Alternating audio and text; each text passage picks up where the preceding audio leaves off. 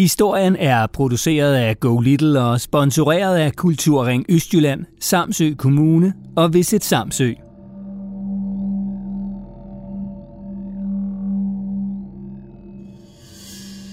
Måske kan du allerede høre det. Det lyder lidt uhyggeligt.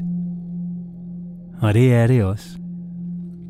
Historien, du skal høre nu, handler nemlig om et mord på en konge, om et mysterie, der aldrig er blevet opklaret, og om en mand, der hed Marsk Stig, som sammen med sin røverbande hærgede og plyndrede i middelalderen, altså for mange hundrede år siden.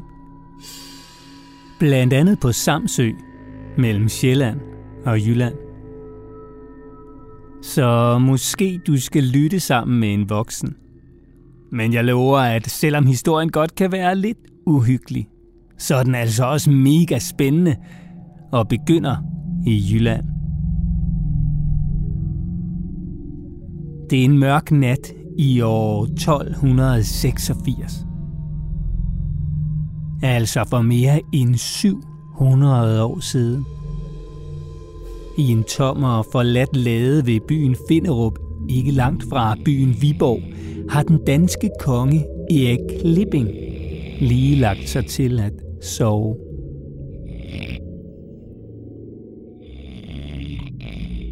Han er træt, for han har været på farten hele dagen, og derfor beslutter han sig sammen med sin hjælper for at overnatte i laden. Dengang var der nemlig ikke hoteller, hvor en konge sådan lige kunne booke en luksusovernatning eller biler, fly og lyntog, så kongen hurtigt kunne komme hjem under dynen på sit slot.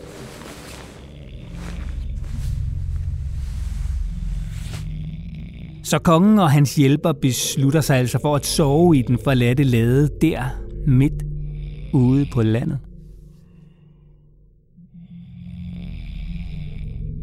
Men knapt har de to mænd lagt sig til rette og lukket øjnene, før der høres fodtrin. Og døren ind til laden pludselig begynder at knirke.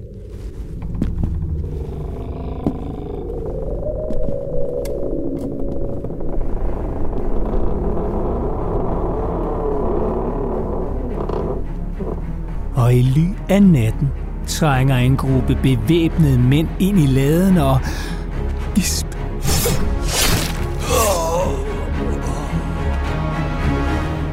Dræber den danske konge.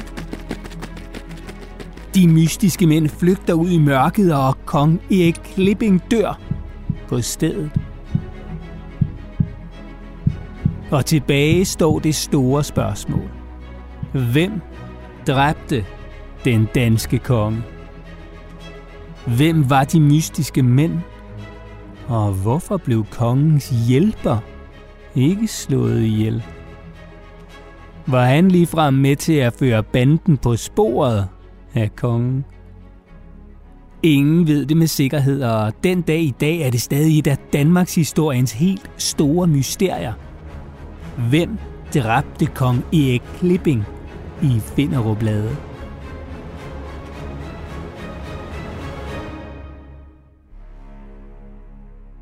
Nå, men fordi man jo ikke bare sådan måtte gå rundt og slå folk ihjel, og der slet ikke den danske konge, så gik jagten også straks ind på at finde de skyldige.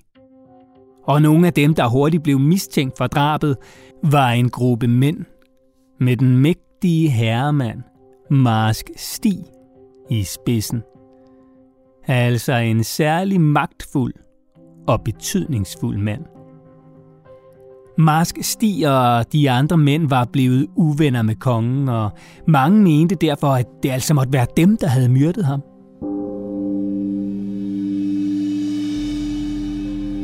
Om det rent faktisk var dem, ja, det er der ingen, der ved med sikkerhed. Heller ikke i dag, men Marsk Stig og de andre herremænd blev alligevel dømt for mordet. Og straffen var ikke fængsel. Den var meget værre. Mændene blev nemlig dømt fredløse, som var en straf, man kunne få dengang i middelalderen, hvis man havde gjort noget virkelig slemt. Og når man blev dømt fredløs, betød det kort og godt, at alle og enhver måtte slå en ihjel, uden selv at blive straffet for det. Og derfor tog Marsk Stig og hans mænd benene på nakken og overlevede kun ved at røve og plyndre og skabe skræk og rædsel på deres flugt gennem Danmark. Og et af de steder, hvor røverbanden hærgede, var på Samsø. En ø, som dengang i middelalderen var mega vigtig, fordi man fra øen kunne holde øje med havet hele vejen rundt om øen, og nemt kunne sejle til og fra resten af Danmark og Europa, ja hele verden. Og af samme grund var der også mange rige og vigtige mennesker, der holdt til på Samsø dengang. Og med så mange rige mennesker på samme sted, var det jo den rene slikbutik for en røverbande, som den Marsk Stig stod i spidsen for. Og banden både røvede og plyndrede. Men de nåede altså ikke med det. De stormede angiveligt også borgen Gammel Brattingsborg i Trænebjerg og efterlod den i ruiner. Og da eksperter mange år senere undersøgte stedet, fandt de også resterne af Samsøs ældste kirke, som er omtrent et tusind år gammel. Ligesom de også fandt skeletterne af fyrre personer. Og seksten af dem var børn. Efter at have ødelagt og raseret Samsø, rejste røverne videre og slog sig ned på øen Hjelm, der ligger nord for Samsø. Og her fortsatte de deres ulovligheder. For selvom Erik Klipping, som røverbanden jo var blevet uvenner med, nu var død, ja, så havde røverne også den nye konge, og ville gøre alt, hvad de kunne for at gøre livet surt for ham. Derfor begyndte Marsk Stig og hans bande at lave falske penge. Altså mønter, der ikke var ægte, men som lignede rigtige penge. Og hvordan kunne det så gøre livet surt for kongen, tænker du måske? Jo, for ved at producere en masse falske penge, blev befolkningen pludselig usikre på, hvilke penge der egentlig var ægte, og hvilke der ikke var.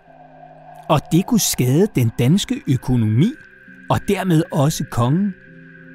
Og selvom røverne var flygtet videre til øen Hjelm, frygtede beboerne på Samsø dem altså stadig.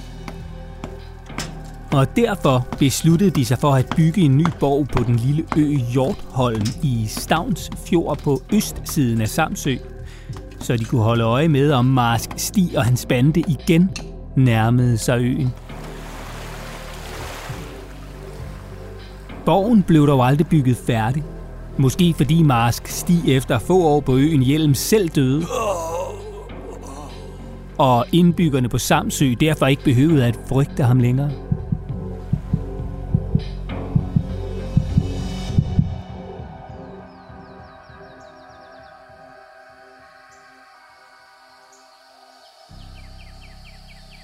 I dag er der hverken farlige røverbander eller middelalderborge tilbage på Samsø, eller i området omkring øen, heldigvis.